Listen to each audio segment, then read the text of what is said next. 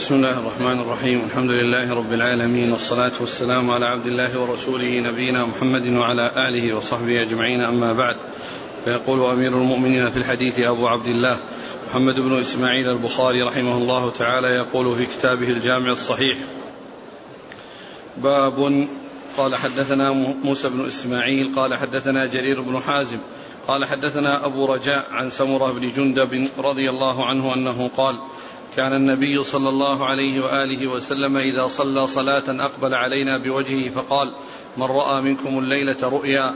قال فإن رأى أحد قصها فيقول ما شاء الله فسألنا يوما فقال هل رأى أحد منكم رؤيا؟ قلنا لا قال لكني رأيت الليلة رجلين أتياني فأخذا بيدي فأخرجاني إلى الأرض المقدسة فإذا رجل جالس ورجل قائم بيده كلوب من حديد قال بعض أصحابنا عن موسى أنه يدخل ذلك الكلوب في شدقه حتى يبلغ قفاه ثم يفعل بشدقه الآخر مثل ذلك ويلتئم شدقه هذا فيعود فيصنع مثله. قلت ما هذا؟ قال انطلق فانطلقنا حتى أتينا على رجل مضطجع على قفاه ورجل قائم على رأسه بفهر أو صخرة فيشدخ به رأسه فإذا ضربه تدهده الحجر فانطلق إليه ليأخذه فلا يرجع إلى هذا حتى يلتئم رأسه وعاد رأسه كما هو فعاد إليه فضربه. قلت من هذا؟ قال انطلق. فانطلقنا إلى ثقب مثل, مثل التنور أعلاه ضيق وأسفله واسع يتوقد تحته نارا. فإذا اقترب ارتفعوا حتى كاد أن يخرجوا فإذا خمدت رجعوا فيها وفيها رجال ونساء عراة. فقلت من هذا؟ قال انطلق. فانطلقنا حتى أتينا على نهر من دم فيه رجل قائم على وسط النهر ورجل بين يديه حجارة. فأقبل الرجل الذي في النهر فإذا أراد أن يخرج رمى الرجل بحجر في فيه فرده حيث كان فجعل كلما جاء ليخرج رمى في فيه بحجر فيرجع كما كان. فقلت ما هذا؟ قال انطلق. فانطلقنا حتى, حتى انتهينا إلى روضة خضراء. فيها شجرة عظيمة وفي أصلها شيخ وصبيان وإذا رجل قريب من الشجرة بين يديه نار يوقدها فصعدا بي في الشجرة وأدخلاني دارا لم أر قط أحسن منها. فيها رجال شيوخ وشباب ونساء وصبيان ثم أخرجاني منها فصعدا بي الشجرة فأدخلاني دارا هي أحسن وأفضل. فيها شيوخ وشباب قلت طوفت طوفت طوفتماني الليلة فأخبراني عما رأيت. قال نعم. أما الذي رأيته يشق صدقه فكذاب يحدث بالكذبة فتحمل عنه حتى تبلغ الآفاق فيصنع به إلى يوم القيامة. والذي رأيته يشدخ رأسه فرجل علمه الله القرآن فنام عنه بالليل ولم يعمل فيه بالنهار يفعل به إلى يوم القيامة. والذي رأيته في الثقب فهم الزناه والذي رأيته في النهر أك أكلوا الربا. والشيخ في أصل الشجرة إبراهيم عليه الصلاة والسلام والصبيان حوله فأولاد الناس والذي يوقد النار مالك خازن النار والدار الأولى التي دخلت دار عامة المؤمنين وأما هذه الدار فدار الشهداء وأنا جبريل وهذا ميكائيل فارفع رأسك فرفعت رأسي فإذا فوقي مثل السحاب قال ذاك منزلك قلت دعاني أدخل منزلي قال إنه بقي لك عمر لم تستكمله فلو استكملت أتيت منزلك. بسم الله الرحمن الرحيم. الحمد لله رب العالمين وصلى الله وسلم وبارك على عبده ورسوله نبينا محمد وعلى آله وأصحابه أجمعين. أما بعد يقول الإمام البخاري رحمه الله باب بعد أن ذكر باب أولاد المشركين. قال باب بدون ترجمة. والمعروف من عادة البخاري أنه إذا أتى بباب غير مشتمل على ترجمة فإنه يكون بمثابة الفصل من الباب الذي قبله أي أن له تعلق به وهو بمثابة الفصل منه. وتعلقه بالباب الذي قبله من جهة في باب أولاد المشركين ما جاء في أثناء هذه الرؤيا التي رآها رسول الله عليه الصلاة والسلام في كونه رأى يعني آه، رجلا تحت شجرة ورأى عنده آه، صبيان يعني ف, ف وفي, وفي التعبير وعندما فسر التعبير قال هم أولاد الناس. فكلمة أولاد الناس هذه هي التي آه، جيء بالحديث من أجلها في في باب آه، أولاد المشركين. على أولاد الناس. وهذه محل الشاهد من إيراد الحديث. والحديث أورده المصنف مفرقا في يعني مقاطع يستدل به على مسائل معينة وأورده مستوفى أو كاملا في هذا الموضع وفي كتاب التعبير. وأنسب شيء له كتاب التعبير. لأنه رؤيا رآها الرسول صلى الله عليه وسلم مشتملة على عدة موضوعات وأنه فسرت له وبينت له في, في, في نفس الحديث. وفي هذا الموضع ذكره من أجل قوله أولاد الناس. وكلمة أولاد الناس هذه يعني عامة يدخل فيها أولاد المسلمين وأولاد وأولاد الكفار. يدخل فيها أولاد المسلمين وأولاد الكفار. وفي آخر كتاب التعبير أو في كتاب التعبير ذكره بلفظ آخر أنه قال الذين ماتوا على الفطرة. هؤلاء الصبيان الذين ماتوا على الفطرة وقيل بعد ذلك وأولاد المشركين قال وأولاد المشركين قال وأولاد المشركين. فهذا قد يفهم منه أو مما يقوي القول بأن أولاد المشركين أنهم في الجنة وذلك لأنهم آه، آه، يعني آه، خلقوا على الفطرة وماتوا على الفطرة ولم يحصل تهويدهم وتنصيرهم وتنجيسهم من, من قبل آبائهم لأنهم ما وصلوا إلى حد التكليف الذي يكون فيه المؤاخذة ويكون فيه الإخراج عن الفطرة التي فطر الله الناس عليها. فقالوا إن هذا إن هذا يدل على أن أولاد أن أولاد المشركين من أهل الجنة لكنهم في الدنيا حكم حكم آبائهم. لأنه جاء في بعض الحديث أنه سئل عنهم قال هم هم من آبائهم أو مثل آبائهم. يعني وهذا في حكم الدنيا لأنهم يعاملون معاملة آبائهم في إلحاقهم بهم في أنهم يعني يقبرون معهم وفي أنهم يتوارثون كما يتوارث الكفار بعض يرث الكفار بعضهم بعضا. لكن بالنسبة للآخرة هم في الجنة. والقول الآخر أنهم يمتحنون يوم القيامة ثم يؤول أمرهم إلى آه إلى ما تنتهي عليه نتيجة امتحانهم إما إلى الجنة وإما, وإما إلى النار.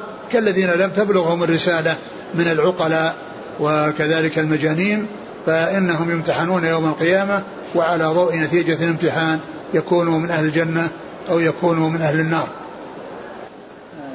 ثم إن هذا الحديث مشتمل على على عدة فقرات كلها كلها يعني رؤيا رآها الرسول صلى الله عليه وسلم وتفسيرها من الملكين اللذين هما جبريل وميكائيل كما جاء ذلك مبينا في آه، آخر آخر الحديث عندما قال جبريل هذا أنا جبريل وهذا ميكائيل أي الذين الملكين الذين أتيا به أتى إليه وذهب ذهب به المقدسة ثم حصل قص هذه القصص أو هذه المسائل المتعددة التي اشتملت عليها الرؤيا.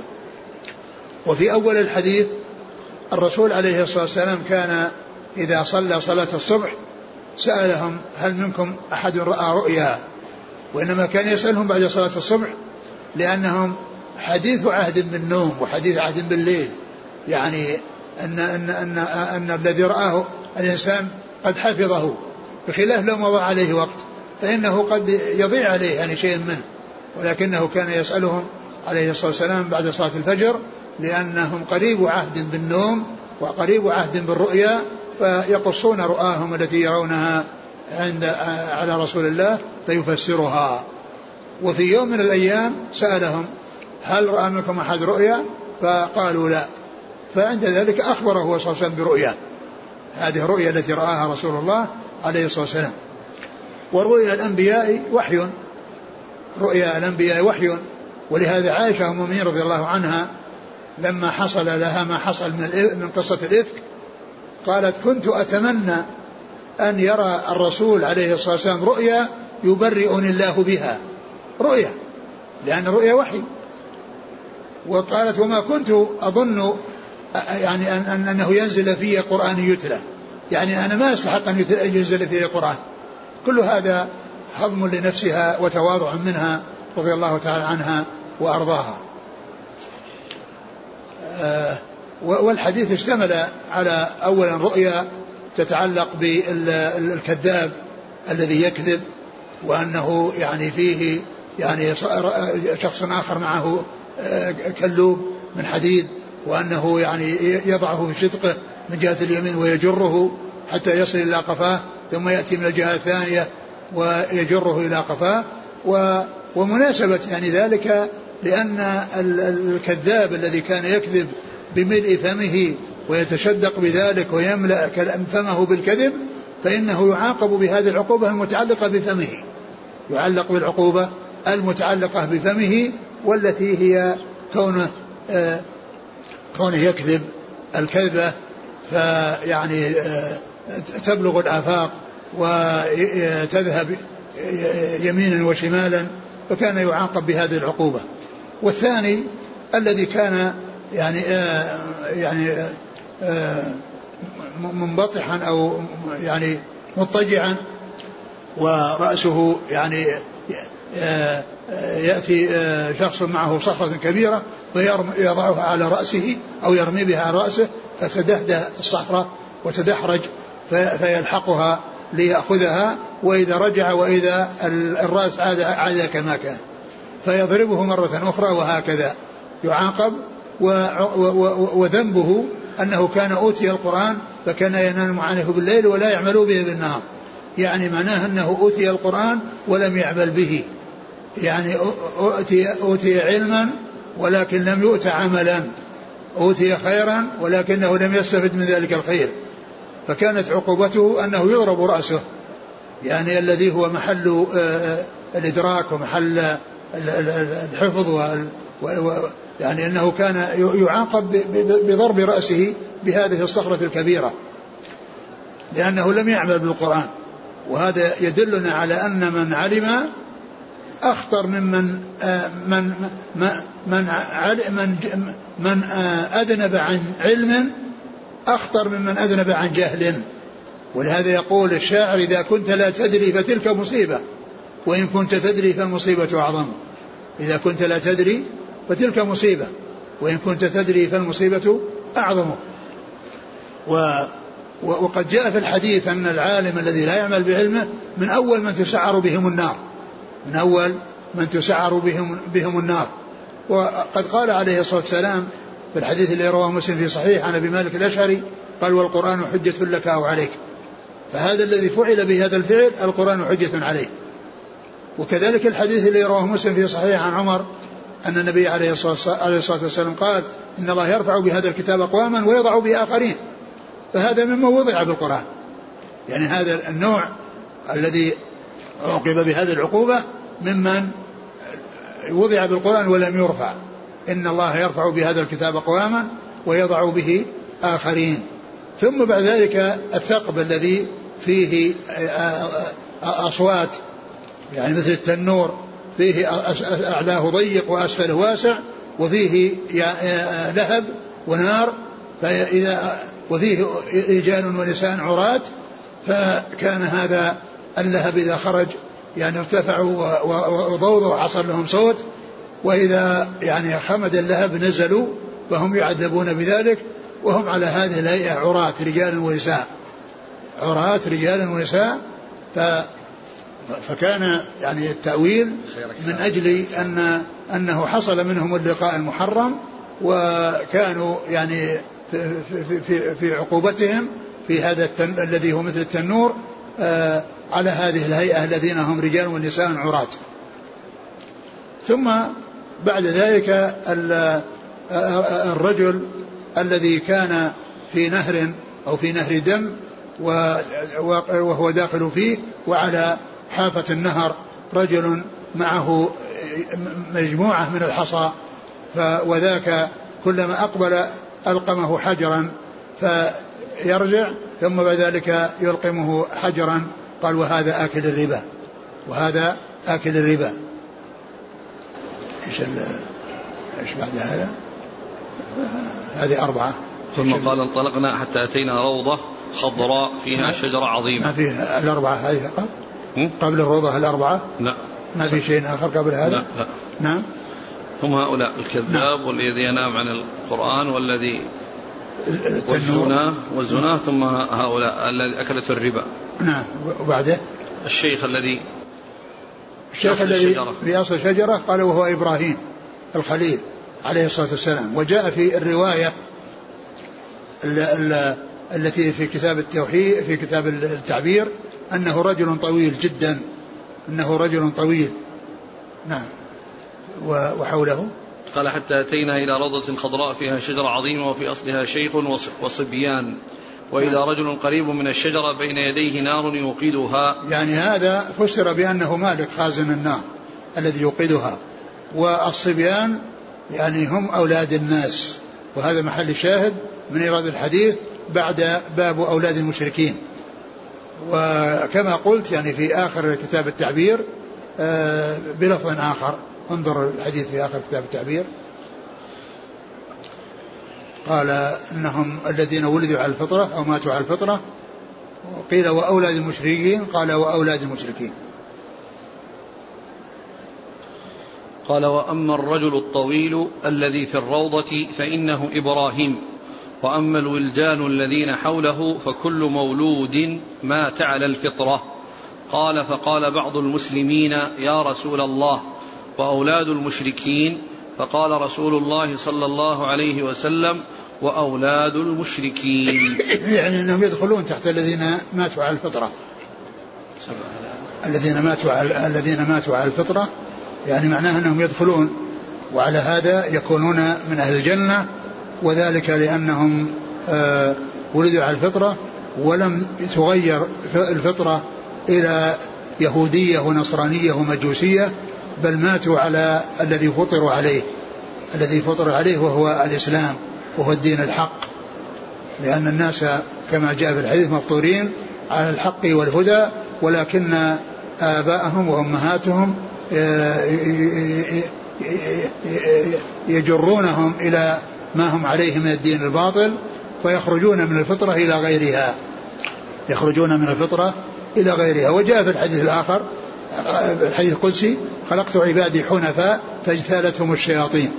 خلقت عبادي حنفاء فاجتالتهم الشياطين.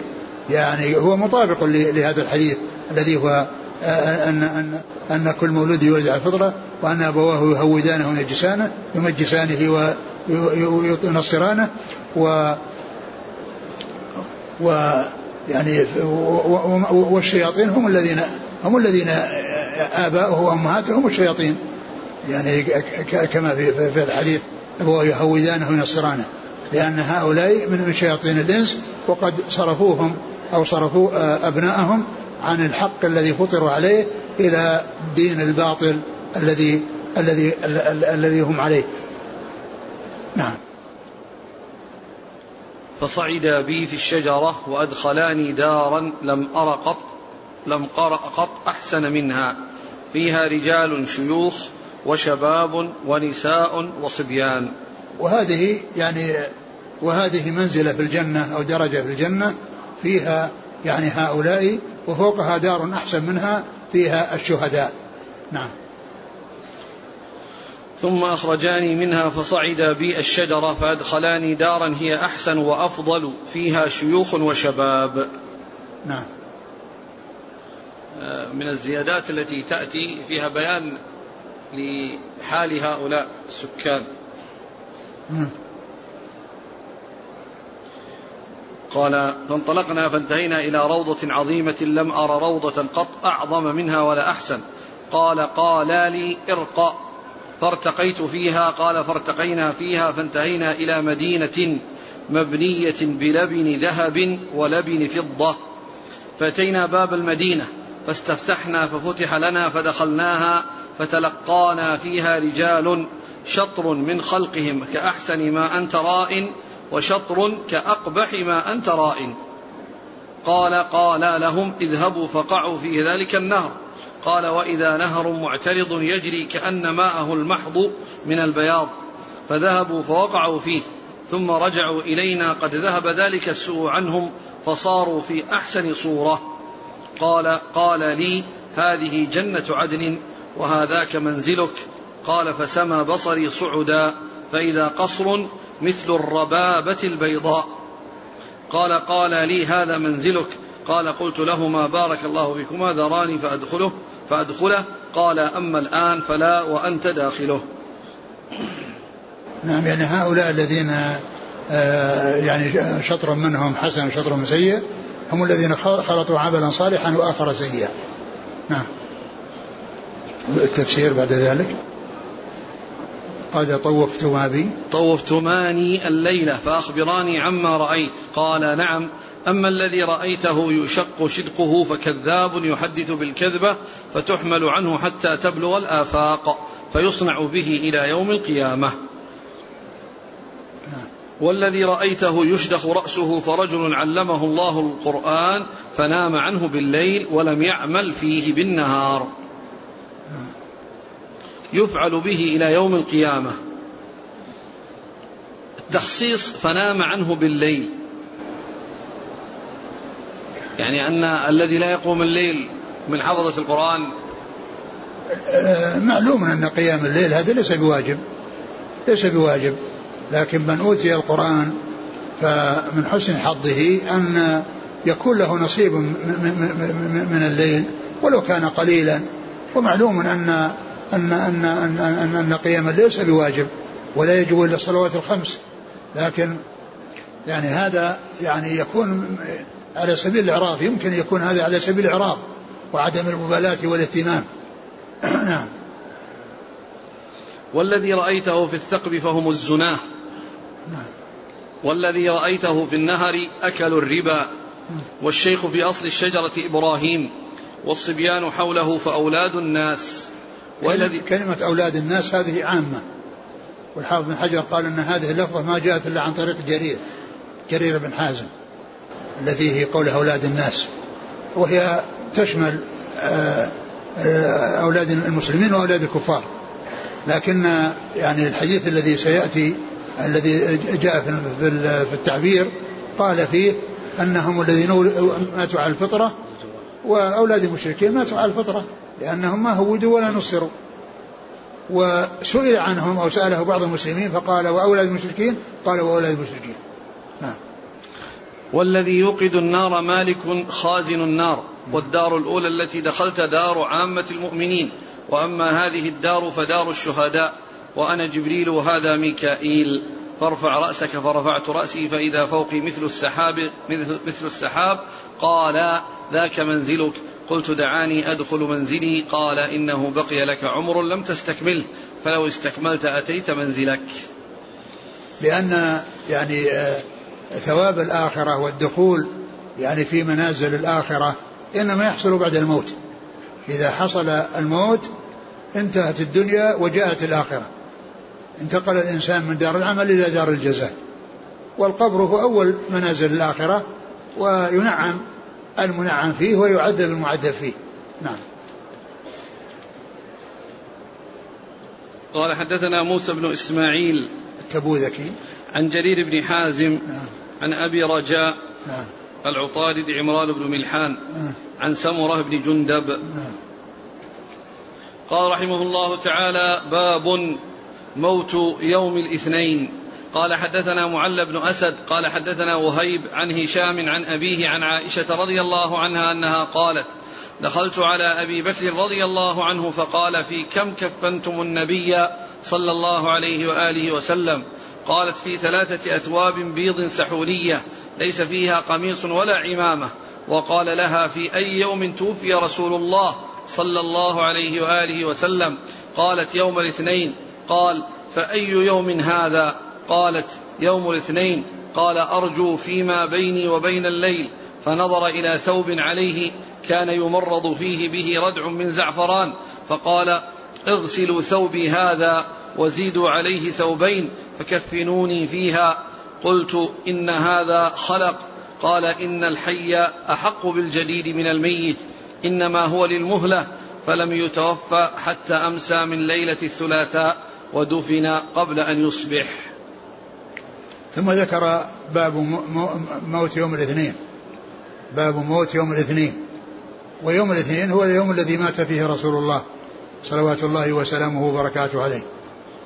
وأبو بكر رضي الله عنه كان يود أن يحصل موته في يوم الاثنين كما حصل لرسول الله صلى الله عليه وسلم كما جاء في هذا الحديث. لأنه لما دخلت عليه ابنته عائشة رضي الله عنها سألها أسئلة فقالت فقال قال أي في كم كفنتم؟ في كم كفنتم الرسول صلى الله عليه وسلم؟ في كم في كم كفنتم النبي صلى الله عليه وسلم؟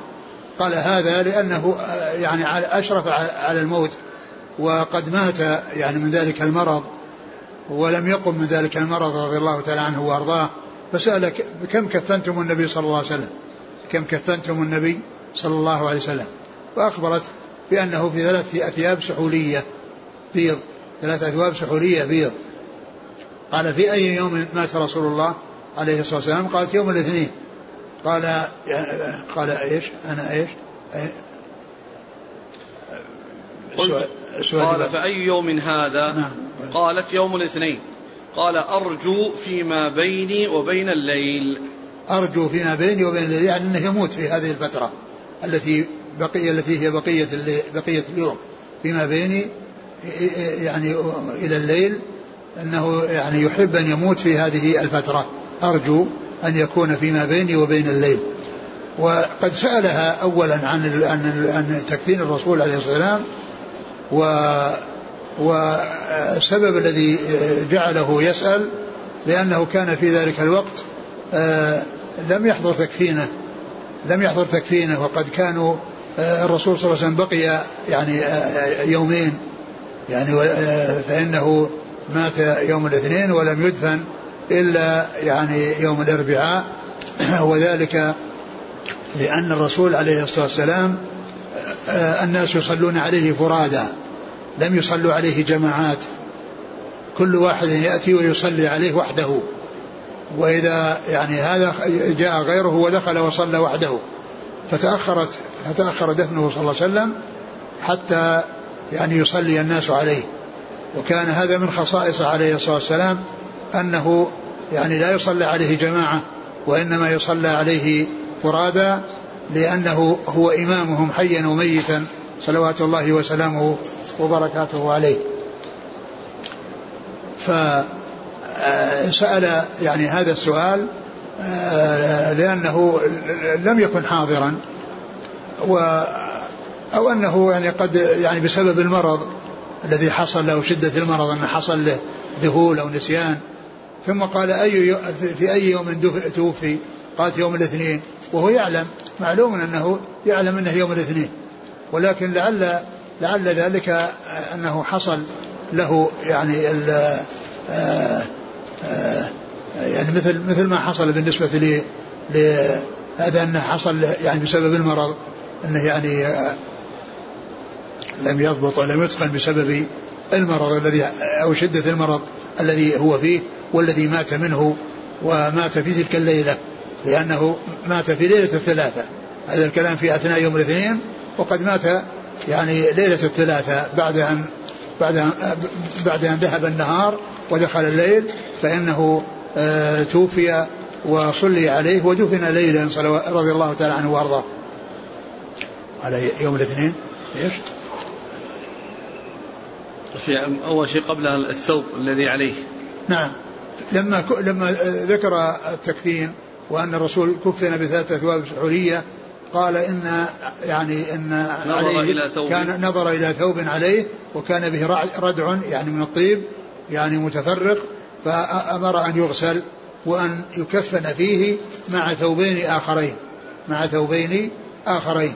وعلل ذلك بأن بأن الميت يعني الحي أولى بالجديد من الميت. لما قيل أنه خلق وأنه يعني إذا غسلوه يكون يعني ليس بجديد قال الحي أولى بالجديد من الميت وقيل أنه أراد أن يكفن فيه لأنه آه، حصلت منه العبادة فيه وأنه يعني ثوب عبد الله عز وجل فيه فأراد أن يكون معه في قبره.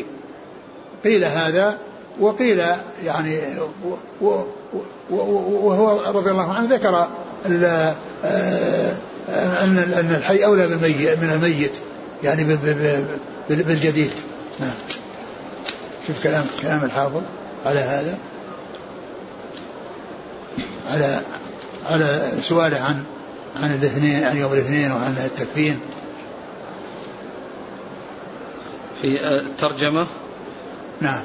فيها يقول قال زيد بن المنير تعين وقت الموت ليس لأحد فيه اختيار نعم. لكن في التسبب في حصوله مدخل. كالرغبة إلى الله لقصد التبرك فمن لم تحصل له الإجابة أثيب على اعتقاده. يعني كان يقصد أنه يوم الاثنين من أجل اليوم الذي مات فيه الرسول صلى الله عليه وسلم يحب أن يوافق الرسول صلى الله عليه وسلم في في يوم وفاته. ولكنه ما حصل له وإنما حصل أن خرج يوم الاثنين ودخلت ليلة الثلاثاء ومات في ليلة الثلاثاء. قال وكأن الخبر الذي ورد في فضل الموت يوم الجمعة لم يصح عند البخاري فاقتصر على ما وافق شرطه وأشار إلى ترجيحه على غيره. والحديث الذي أشار إليه أخرجه الترمذي من حديث عبد الله بن عمرو مرفوعا ما من مسلم يموت يوم الجمعة أو ليلة الجمعة إلا وقاه الله فتنة القبر وبإسناده ضعف وأخرجه أبو يعلى من حديث أنس نحوه وإسناده أضعف. قال في كم كفنتم النبي صلى الله عليه وسلم؟ ذكر لها أبو بكر ذلك بصيغة الاستفهام توطئة لها للصبر على فقده واستنطاقا لها بما يعلم أنه يعظم عليها ذكره. يعني لأن ذكر التكفين وسأل التكفين يعني لأنه معناه أنه يعني يعني ينتظر الموت وأنه يعني فيكون في ذلك أراد أن يعني يهون عليها صدمة موته بأن يعني يسألها عن شيء يتعلق بالموت والأكفان وكيف كفنتم الرسول صلى الله عليه وسلم. ثم قال فيما يتعلق به أنه يكفن بثوبين يعني جديدين وبثوب بالثوب الذي الذي عليه وأنه يغسل ويكفن به مع ثوبين آخرين. يعني كل هذا فيه تمهيد وتوطئة لأن يكون في ذلك موته لا يصيبها عنده عنده صدمة شديدة تتأثر. مهد لهذا بهذا التمهيد الذي فيه ذكر الأكفان وذكر أكفان رسول وأنه يكفن بثوب بثوب الذي عليه. يقول الحافظ أن هذا مقصوده أن أن يخفف الوطأة يعني وفاته على على ابنته عائشة رضي الله عنها. قال واستنطاقا لها بما يعلم أنه يعظم عليها ذكره لما في بداءته لها بذلك من إدخال الغم العظيم عليها. يعني كونه يقول أنه ميت أو أنه يعني يعني يحس بالموت أو الموت قريب يعني هذا بيصير فيه غم شديد لكنه سألها هذه الأسئلة التي هي تمهيد. نعم. لأنه يبعد أن يكون أبو بكر نسي ما سأل عنه مع قرب العهد نعم. ويحتمل أن يكون السؤال عن قدر الكفن على حقيقته لأنه لم يحضر ذلك لاشتغاله بأمر البيعة نعم. وأما تعيين اليوم فنسيانه أيضا محتمل لأنه صلى الله عليه وسلم دفن ليلة الأربعاء فيمكن أن يحصل التردد هل مات يوم الاثنين أو الثلاثاء وقد تقدم الكلام على الكفن في موضعه. نعم. بعده. قال أرجو فيما بيني وبين الليل.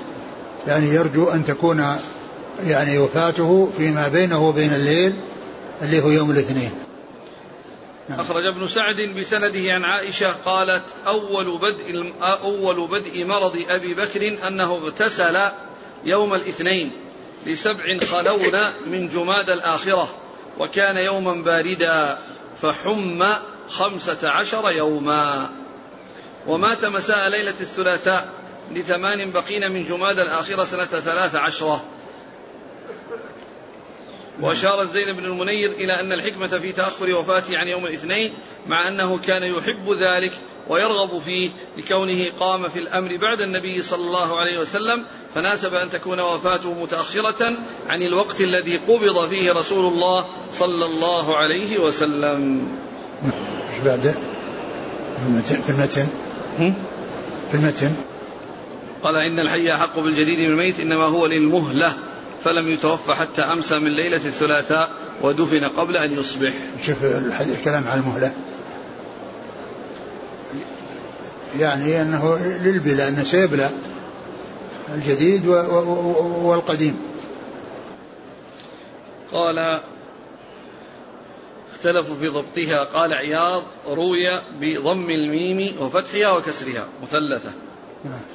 قلت جزم به الخليل. وقال ابن حبيب هي بالكسر المهلة الصديد. وبالفتح التمهل. وبالضم عكر الزيت. والمراد هنا الصديد ويحتمل أن يكون المراد بقوله إنما هو أي الجديد وأن يكون المراد بالمهلة على هذا التمهل أي إن الجديد لمن يريد البقاء والأول أظهر. ويؤيده قول القاسم بن محمد بن أبي بكر قال كفنا أبو بكر في ربطة بيضاء وربطة ممصرة وقال إنما هو لما يخرج من أنفه وفيه. أخرجه ابن سعد. وله عنه في من وجه آخر إنما هو للمهل والتراب. وضبط الأصمعي, الأصمعي هذه بالفتح للمهل. وفي هذا الحديث استحباب تكفين الثياب البيض. نعم. وفيه أخذ المرء العلم عمن دونه. يعني عن عائشة يعني أبو بكر عن عائشة. قال أبو عمر فيه أن التكفين في الثوب الجديد والخلق سواء وتعقب بما تقدم من احتمال أن يكون أبو بكر اختاره لمعنى فيه وعلى تقدير أن لا يكون كذلك فلا دليل فيه على المساواة. لمعنى فيه يعني كونه تعبد الله فيه. نعم. قال حدثنا معل بن أسد نعم. عن وهيب بن خالد. عن هشام عن أبيه عن عائشة. قال رحمه الله تعالى باب موت الفجأة البغتة.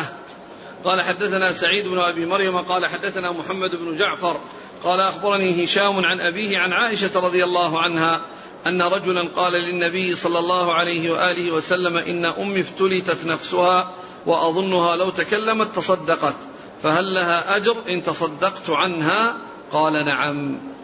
ثم ذكر باب موت الفجأة أي البغتة الفجأة يكون الإنسان يموت بغتة يعني سكتة في قلبه فتنتهي حياته بلحظة. والاستعداد للموت في جميع الأحوال هذا مطلوب لأن الإنسان قد يأتيه الموت فجأة فلا يتمكن من كونه يفعل الشيء الذي يريد أن يفعله.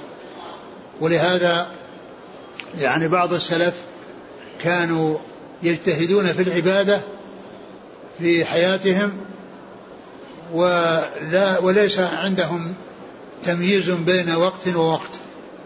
فقد ذكر في ترجمة منصور بن زادان وهو من رجال الكتب الستة أنه قيل أن أن أن أحد العلماء قال فيه لو قيل لمنصور بن زادان إن ملك الموت بالباب إن ملك الموت بالباب ما كان بإمكانه أن يأتي بشيء جديد لأنه دائما على استعداد في جميع حياته مستعد للموت.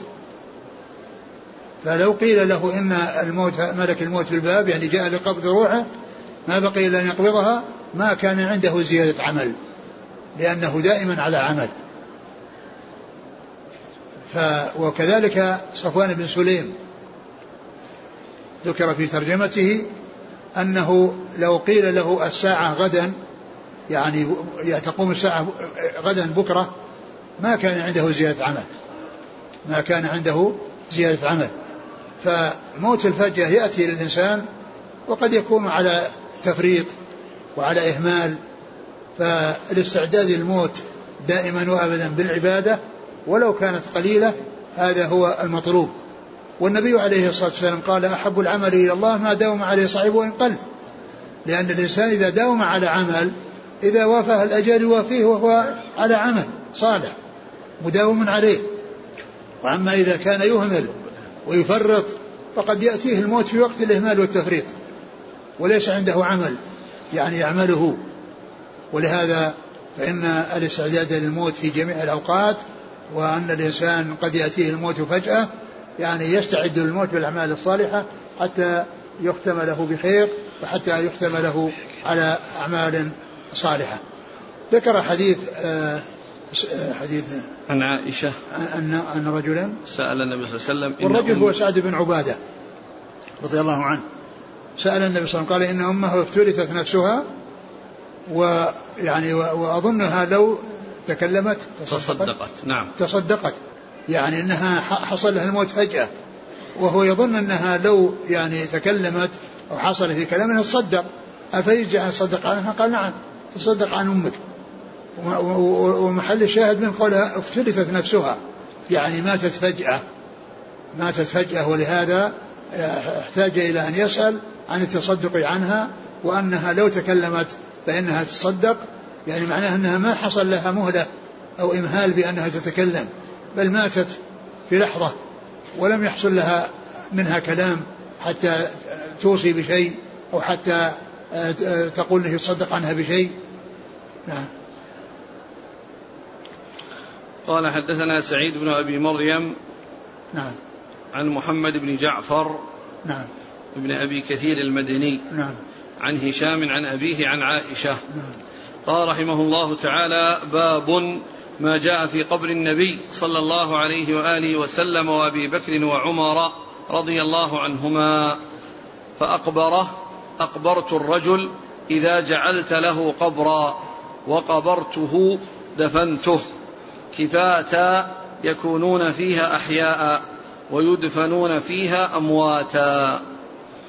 قال حد نعم. قال حدثنا إسماعيل قال حدثنا سليمان عن هشام. قال وحدثني محمد بن حرب قال حدثنا أبو مروان يحيى بن أبي زكريا عن هشام عن عروة عن عائشة رضي الله عنها أنها قالت إن كان رسول الله صلى الله عليه وآله وسلم لا يتعذر في مرضه أين أنا اليوم؟ أين أنا غدا؟ استبطاء ليوم عائشة فلما كان يومي قبضه الله بين سحري ونحري ودفن في بيتي. ثم ذكر هذا باب قبر النبي صلى الله عليه وسلم وقبر قبر أبي بكر وعمر رضي الله تعالى عنهما. المقصود من ذلك ذكر بعض الأحاديث المتعلقة بقبر الرسول صلى الله عليه وسلم ودفنه وموته وصفة قبره بعدما قبر صلوات الله وسلامه وبركاته عليه. وذكر قبل ذلك آه، آه، تفسير كلمة أقبره وكلمة كفاتا وقال يعني لأن لأن هذا يتعلق بالقبر ويتعلق بالدفن فأتى بهاتين الكلمتين من القرآن التي هي أقبره وفسرها وأتى بكلمة كفاتا وفسرها. قال أقبره يعني جعل له قبرا أو وقبره إذا دفنه. وقال كفاتا أي أنهم يكونون على ظهرها أحياء وفي بطنها أمواتا ثم ذكر هذا الحديث عن عائشة رضي الله عنها وأن النبي صلى الله عليه وسلم كان يعني في مرض موته يتحرى أو يعني يريد أن يكون الوقت الذي يصل فيه إلى بيت عائشة وأنه آه، لما جاء دورها وأنه توفي عليه الصلاة والسلام وهو في بيتها وكان يعني مستندا على صدرها بين حاقنتها وذاقنتها رضي الله تعالى عنها وأرضاها وصلوات الله وسلامه وبركاته. على رسوله الكريم. فهذا وأنه دفن في بيتها. قالت ودفن في بيتي؟ نعم. نعم. أورد هنا من أجل ودفن في بيتي. من أجل ودفن في بيتي. وقد عرفنا فيما مضى أن دفنه صلى الله عليه وسلم في بيت عائشة رضي الله عنها أن أن أنه جاء عن بعض الصحابة أنهم رووا أن أنه روى أن الأنبياء يدفنون حيث يموتون فدفن في الموت الذي في البيت الذي بات فيه عليه الصلاة والسلام ودفنه في البيت هو من خصائصه. فلا يجوز أن يدفن الموتى في البيوت لأن الدفن من خصائصه عليه الصلاة والسلام لأنه دفن في, في المكان الذي مات فيه وكان مبنيا وكان في بناء. أما غيره فلا يدفن في البناء وإنما يدفن في المقابر. وإنما يدفن في المقابر كما كان النبي صلى الله عليه وسلم يدفن أصحابه في, في, في البقيع ولم يدفن أحد منهم في بيوتهم ولم يأذن بدفن أحد منهم في بيوتهم بل جاء ما يدل على خلاف ذلك حيث قال عليه الصلاة والسلام لا تجعلوا بيوتكم قبورا. وقوله لا تجعلوا بيوتكم قبورا يدخل تحته أن يقبر الموتى في البيوت ويدخل تحته أن تعامل البيوت معاملة المقابر لأن المقابر لا, لا يقرأ فيها ولا يصلى فيها وإذا تركت الصلاة في البيوت وقراءة القرآن في البيوت عملت معاملة المقابر فصارت يعني ليس فيها محل ليس فيها قراءة وليس فيها صلاة. والأصل أنه يصلى في البيوت ويقرأ القرآن في البيوت والشيطان يفر من البيت الذي تقرأ فيه سورة البقرة. و آه، والمقابر لا يقرأ فيها قرآن ولا يصلى فيها ولا يصلى فيها ولا يتقرب الله عز وجل بالصلاة فيها. وأما البيوت فإن يصلى فيها وقد جاء أن صلاة الرجل في بيته أفضل إلا المكتوبة فصلوات النوافل في البيوت أفضل منها في المساجد كما جاءت بذلك السنة عن رسول الله. فإذا الدفن في البيوت من خصائص عليه الصلاة والسلام. وقد ذكرت في درس مضى أن الذهبي في ترجمة ابن لهيعة عبد الله بن لهيعة في شرع من النبلاء ذكر جملة من خصائصه صلى الله عليه وسلم عند موته أنه دفن في, بيته وأنه يصلى عليه فرادى وأنه يصلى عليه فرادى وذكر أيضا يعني مسألة أخرى وأنه جعل تحته قطيفة حمراء يعني في قبره قال إن هذه كلها من خصائصه صلى الله عليه وسلم. قال حدثنا إسماعيل عن مالك؟ عن سليمان. إسماعيل هو؟ بن عبد الله الأويسي عن نعم سليمان. عن سليمان بن بلال. عن هشام. نعم. وحدثني محمد بن حرب عن أبي مروان يحيى بن أبي زكريا عن هشام عن عروة عن عائشة. قال حدثنا موسى بن إسماعيل قال حدثنا أبو عوانة عن هلال عن عروة عن عائشة رضي الله عنها أنها قالت قال رسول الله صلى الله عليه وآله وسلم في مرضه الذي لم يقم منه لعن الله اليهود والنصارى اتخذوا قبور أنبيائهم مساجد لولا ذلك أبرز قبره. غير أنه خشي أو خشي أن يتخذ مسجدا. وعن هلال قال كناني عروة بن الزبير ولم يولد لي. ثم ذكر هذا الحديث عن عن عائشة. نعم.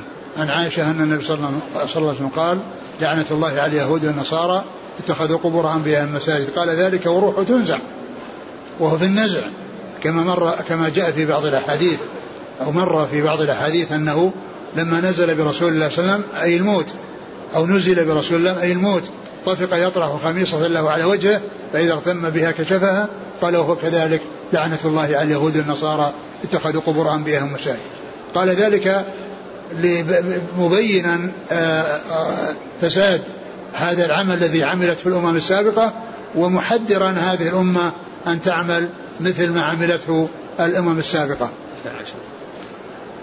ولهذا قال ولولا ذلك قالت ولولا ذلك لأبرز قبره. يعني غير أنه خشي أن يتخذ مسجدا. أن يتخذ مسجد يتخذ مسجدا أي الناس يصلون يصلون عنده أو يستقبلونه. نعم. قال يعني فلا يوصل إليه.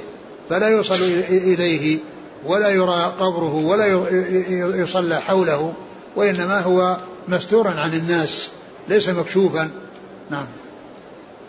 قال حدثنا موسى بن إسماعيل عن أبي عوانة الوضاح بن عبد الله اليشكري عن هلال بن أبي حميد. الوزان. نعم. عن عروة عن عائشة. نعم. قال هلال عن هلال قال كناني عروة بن الزبير ولم يولد لي. يعني هلال هذا بن أبي حميد قال كناني عروة بن الزبير ولم يولد لي. وكنيته اختلف فيها. فقيل إنه أبو عمرو وقيل أبو ثلاث آه، ثلاث كنى ذكرها. قال المشهور أنه أبو عمرو. نعم. وقيل أبو أمية وقيل أبو الجهم. نعم. قال كناني ولم يولد لي. يعني ومعلوم أن الكنية لا يلزم أن تكون عن, عن لولد وأنه يكنى بولده. بل قد يكنى وهو ليس له ولد. مثل ما كنية الرسول كان عائشة أم عبد الله وليس لها ولد اسمه عبد الله كأنها بكنية أختها أسماء عبد الله بن الزبير.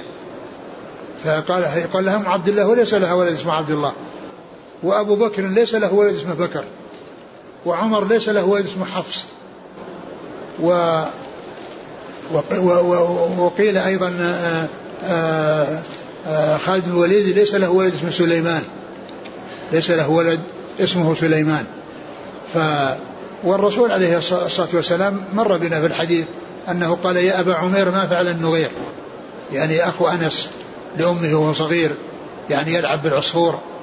فالنغير هذا مثل العصفور. قال يا أبا عمير ما فعل النغير؟ فالتكنية تكون للصغير حتى. التكنية تكون للصغير وتكون للكبير ولا يلزم أن تكون عن ولد. لهذا قال يعني آه، هلال هذا أنه كناني عروة بن الزبير وليس لي ولد. قال حدثنا محمد بن مقاتل قال أخبرنا عبد الله قال أخبرنا أبو بكر بن عياش عن سفيان التمار أنه حدثه أنه رأى قبر النبي صلى الله عليه وآله وسلم مسنما. ثم ذكر هذا الحديث في صفة أو هذا الأثر في صفة قبر النبي صلى الله عليه وسلم. عن عن مروان التمار. سفيان التمار. من؟ سفيان. سفيان التمار. قال أنه رأى قبر النبي صلى الله عليه وسلم مسنما. يعني معناه أنه ليس مسطحا ليس منبسطا وإنما هو مسنم. يعني يعني يرقى شيئا فشيء حتى يصل إلى النهاية. مثل سنا مثل مثل سنام البعير. سنام البعير يعني يكون يعني يعني آه، ليس منبسط أو إنه آه، آه، وإنما هو مسنم. يعني مثل سنام البعير بحيث يعني يكون لأن القبور إذا كانت مسنمة وجمهور العلماء يقولون يستحبون أن تكون مسنمة وذلك أن أنه إذا حصل يعني أنه اولا لا يجلس عليها لا لا يتمكن من الجلوس عليها مثل ما يتمكن من الجلوس على المنبسطه المسطحة. فتلك يتهيأ الجلوس عليها وهذه لا يتهيأ. وأيضا يعني من ناحية إن إن المطر أو السيل إذا نزل عليها يذهب يمينا وشمالا. بخلاف ما إذا كانت مسطحة فإنه يعني يستقر عليها. فإذا التسنيم يعني للقبور هو الذي استحبه كثيرون من أهل العلم. نعم. قال حدثنا محمد بن مقاتل. آه، نعم المروزي. عن عبد الله. بن مبارك المروزي. عن أبي بكر بن عياش. نعم. عن سفيان التمار. نعم. قال حدثنا فروة. قال حدثنا علي عن هشام بن عروة عن أبيه. قال لما سقط عليهم الحائط في زمان الوليد بن عبد الملك أخذوا في بنائه فبدت لهم قدم ففزعوا وظنوا أنها قدم النبي صلى الله عليه وآله وسلم فما وجدوا أحدا يعلم ذلك حتى قال لهم عروة لا والله ما هي قدم النبي صلى الله عليه وآله وسلم ما هي إلا قدم عمر رضي الله عنه. ثم ذكر هذا وهو يتعلق بقبر النبي صلى الله عليه وسلم وأنه يعني أنه سقط الجدار وأنه انكشف قدم فظنوا أنه قدم الرسول صلى الله عليه وسلم. وقال قال عروة بن الزبير أنها ليست قدم الرسول وإنما هي قدم عمر وإنما هي قدم عمر. نعم. قال حدثنا فروة ابن أبي المغراء نعم. عن علي ابن مسهر. عن هشام بن عروة عن أبيه. نعم. قال وعن هشام عن أبيه عن عائشة رضي الله عنها أنها أوصت عبد الله بن الزبير رضي الله عنهما لا تدفني معهم وادفني مع صواحبي بالبقيع لا أزكى به أبدا. ثم ذكر هذا الأثر عن عبد الله بن الزبير أنها أوصت أنها أوصته أنه أنها إذا ماتت تدفن مع صواحباتها في البقيع يعني مع أمهات المؤمنين اللاتي دفن في البقيع وأنها لا تدفن يعني معه وأنها لا تزكى. يعني وهذا كله من تواضعها رضي الله عنها. لا تزكى يعني يعني يثنى عليها بأنها بجوار قبره صلى الله عليه وسلم. قالت لا تدفني معهم وادفني مع صواحبي بالبقيع. فإني لا أزكى به أبدا. لا أزكى به أي لأنها تمدح ويثنى عليها بأنها دفنت بجواره صلى الله عليه وسلم. وهذا من تواضعها رضي الله عنها كما سبق النشاط قريبا آه، يعني في قصة آه، وأنها قالت ما كنت أظن أنه ينزل في يعني آه، قرآن يتلى وإنما كنت أتمنى أن يرى النبي صلى الله عليه وسلم بمنامه رؤيا يبرئني الله بها لأن رؤيا الأنبياء وحي. فهذا من تواضعها رضي الله عنها. وقد يكون هذا فيه تعارض مع الحديث الآخر الذي أنه لما استأذنها عمر وقالت إن لها أنه يعني مكان لقبرها وأنها وأنها تؤثره وسيأتي أنها تؤثره على نفسها. يعني لأنه قد يكون آه، آه، معناه أن أنه لا يتسع في ظنها أنه لا يتسع إلا لقبر ولما حصلت القبور يعني وجد بأنه يعني يتسع لقبر آخر أن فيه يعني لزيادة فأوصت ألا تدفن وأن هذا حصل في آخر الأمر عندها أنها لا تريد أن تزكى بكونها دفنت في هذا المكان بجوار رسول الله صلى الله عليه وسلم. قال حدثنا قتيبة قال حدثنا جرير بن عبد الحميد قال حدثنا حسين بن عبد الرحمن عن عمرو بن ميمون الأودي قال رأيت عمر بن الخطاب رضي الله عنه قال يا عبد الله بن عمر اذهب إلى أم المؤمنين عائشة رضي الله عنها فقل يقرأ عمر بن الخطاب عليك السلام ثم سلها أن أدفن مع صاحبي. قالت كنت أريده لنفسي فلأوثرنه اليوم على نفسي. فلما أقبل قال له ما لديك؟ قال أذنت لك يا أمير المؤمنين. قال ما كان شيء أهم إلي من ذلك المضجع. فإذا قبضت فاحملوني ثم سلموا ثم سلموا ثم قل يستأذن عمر بن الخطاب فإن أذنت لي فادفنوني وإلا فردوني إلى مقابر المسلمين. إني لا أعلم أحدا أحق بهذا الأمر من هؤلاء النفر الذين توفي رسول الله صلى الله عليه وسلم وهو عنهم راض. فمن استخلفوا بعدي فهو الخليفة فاسمعوا له وأطيعوا. فسمى عثمان وعليا وطلحة والزبير وعبد الرحمن بن عوف وسعد بن أبي وقاص وولد عليه شاب من الأنصار فقال أبشر يا أمير المؤمنين ببشرى الله ببشرى الله. كان لك من القدم في الإسلام ما قد علمت ثم استخلفت فعدلت ثم الشهادة بعد هذا كله. فقال ليتني يا ابن أخي وذلك كفافا لا علي ولا لي.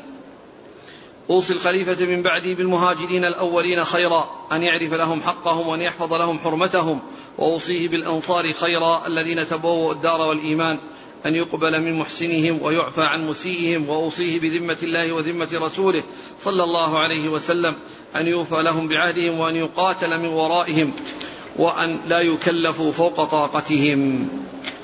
والله تعالى أعلم وصلى الله وسلم وبارك على عبده ورسوله نبينا محمد وعلى آله وأصحابه أجمعين. جزاكم الله خيرا وبارك الله فيكم. وفهمكم الله الصواب وفقكم الحق شفاكم الله وعافاكم ونفعنا الله ما سمعنا غفر الله لنا ولكم والمسلمين أجمعين. آمين. في الحديث الطويل الأول قال فيه شيوخ وشبان وصبيان. جاءت الأسئلة كيف يقول شيوخ؟ الجنة فيها شيوخ؟ الجنة كلهم يعني آه، مرد يعني ليس يعني يعني ليس فيهم لكنها يعني هذه رؤيا كما هو معلوم. يعني رؤيا رآها وفيهم يعني ليسوا على سن واحد مثل ما رأى إبراهيم والصبيان الذين حوله. يقول ما نوع الامتحان الذي يجرى للكفار الذين لم تصلهم الرسالة؟ أو أولاد الكفار الذين ماتوا على الفطرة؟ ما إيش؟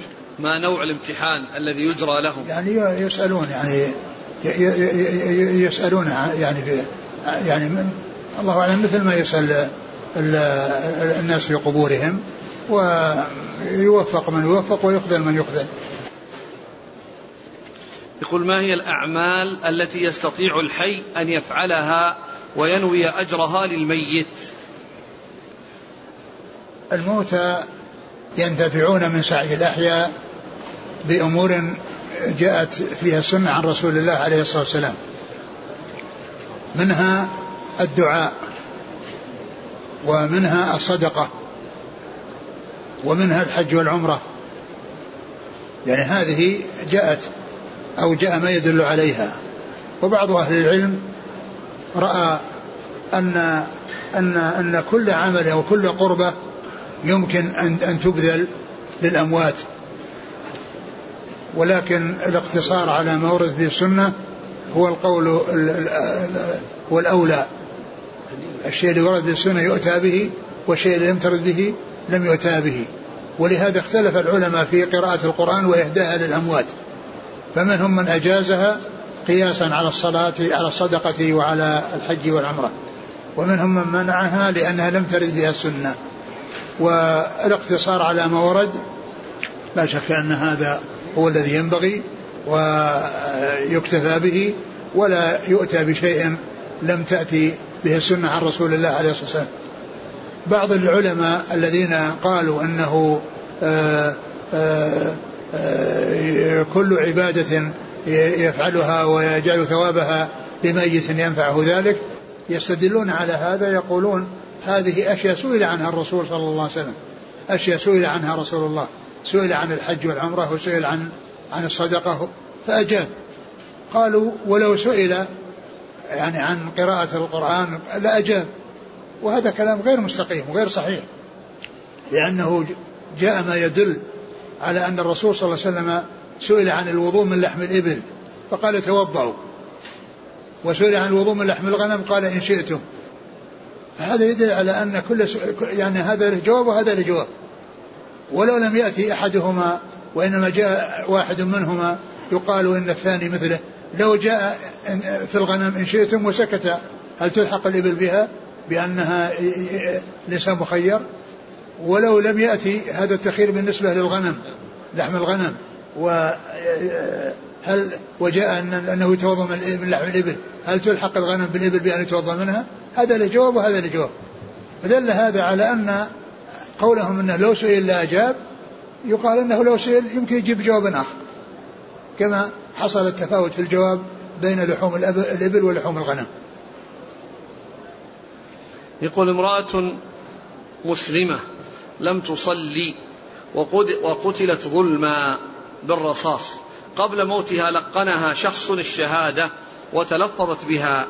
هل يصلى عليها؟ ما ندري عن قضية الشهادة. هل يعني هل هي تعلم معنى الشهادة وتعلم معنى لا إله إلا الله أو أنها ليست كذلك؟ لأن المنافقين يقولون لا إله إلا الله وهم أحياء. ويعني ولا ينفعهم ذلك. فيعني كونها يعني آه، قالت لا إله إلا الله وهي لم يعني آه، تعرف مقتضاها يعني الله تعالى أعلم. يعني يبدو أن ان ولا سيما أن هذا عند عندما عند عند الموت. والشهادة عند الموت لا تنفع.